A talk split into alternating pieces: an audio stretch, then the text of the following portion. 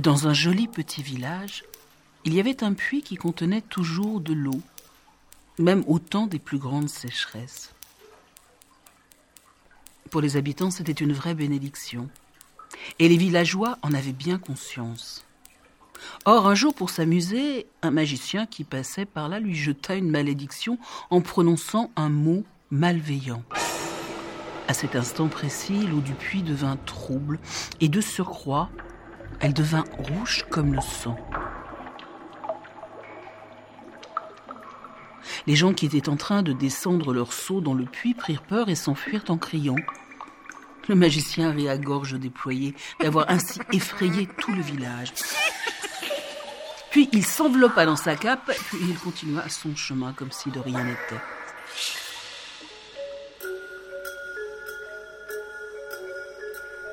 Mais l'eau, elle, resta rouge et trouble.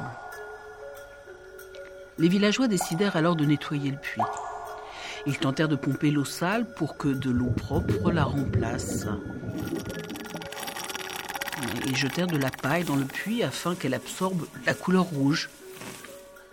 Ils essayèrent tout, tout et n'importe quoi. En vain, rien ne changeait. Finalement, ils se résignèrent à ne prendre cette eau que pour arroser les plantes et allèrent chercher de l'eau potable au village d'à côté. Mais hélas, il fallait la payer. Ils en furent très malheureux.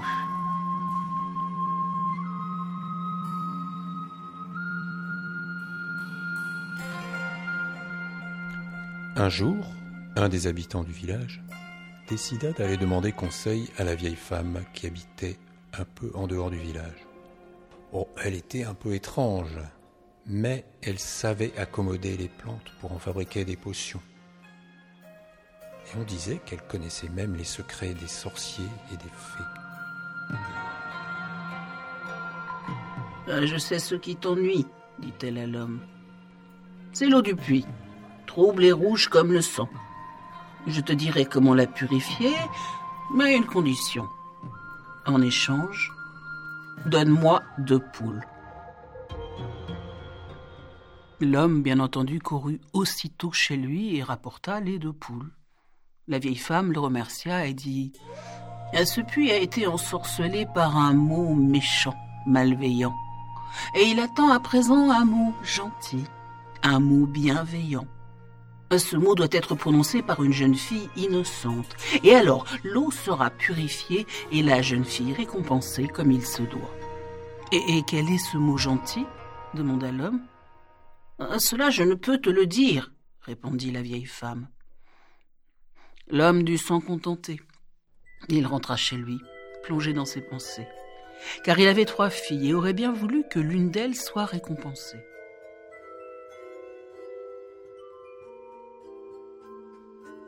De plus, la purification du puits serait certainement très appréciée par les habitants du village, L'homme les imaginait déjà en train de lui apporter du vin et du jambon pour le remercier et de lui manifester leur reconnaissance.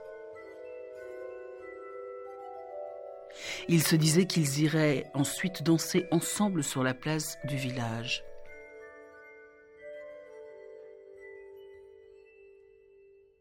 Il appela donc ses filles, leur expliqua ce qu'il en était, et leur demanda de réfléchir aux mots gentils qu'il fallait prononcer. L'aînée était très coquette et aimait par-dessus tout entendre des compliments. Aussi se dit-elle que de tels mots pourraient également plaire au puits.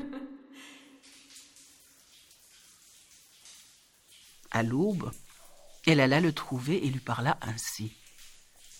Petit puits chéri, comme tu es joli. Tes pierres sont rafraîchissantes et tu es recouvert d'une magnifique mousse verte. Il n'y a pas d'autre puits au monde comme toi. Le puits lui répondit d'une voix humaine. Si je te plais tant, viens et plonge tes mains blanches dans mon eau. La jeune fille hésita un instant, puis immergea ses mains dans l'eau.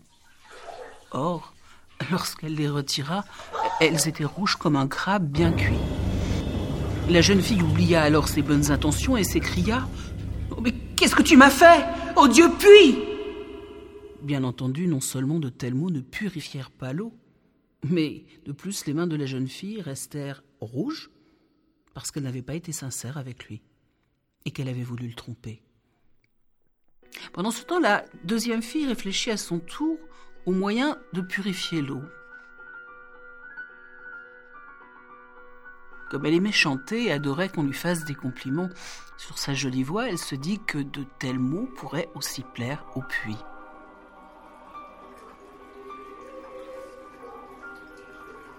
Aussi, le soir, elle lui rendit visite et déclara Que tu chantes bien, cher puits, quand les gouttes d'eau des seaux tombent sur ta surface.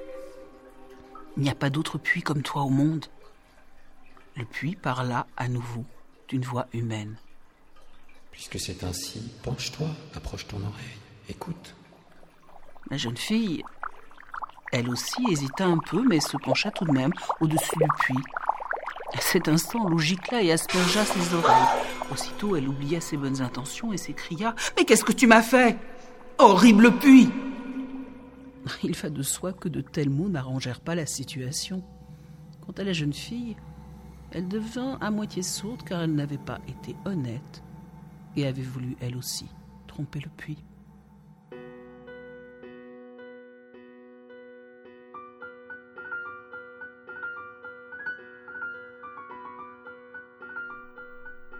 La plus jeune des sœurs, la troisième, réfléchit elle aussi au moyen de libérer le puits de la malédiction.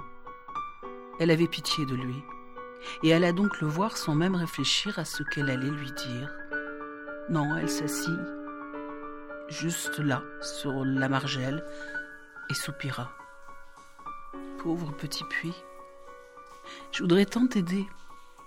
Dis-moi, comment pourrais-je rendre ton eau plus pure? Alors le puits répondit, cette fois encore d'une voix humaine.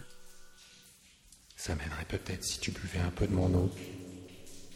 Sans hésiter, la jeune fille plongea ses mains dans l'eau et elle en emplit ses paumes. Cette eau était trouble et rouge comme le sang, mais elle la but d'un trait, puis elle dit Merci, petit puits, d'avoir étanché ma soif. À cet instant, l'eau du puits redevint pure, car le mot gentil avait été prononcé. Et dans le creux des mains de la jeune fille scintillèrent des pièces d'or.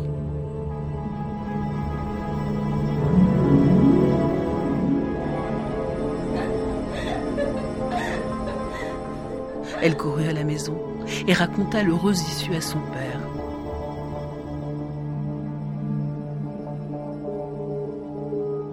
Ensuite, tout se passa comme il l'avait rêvé. Les habitants du village lui furent reconnaissants. On but du vin, on trancha du jambon et on dansa sur la place du village.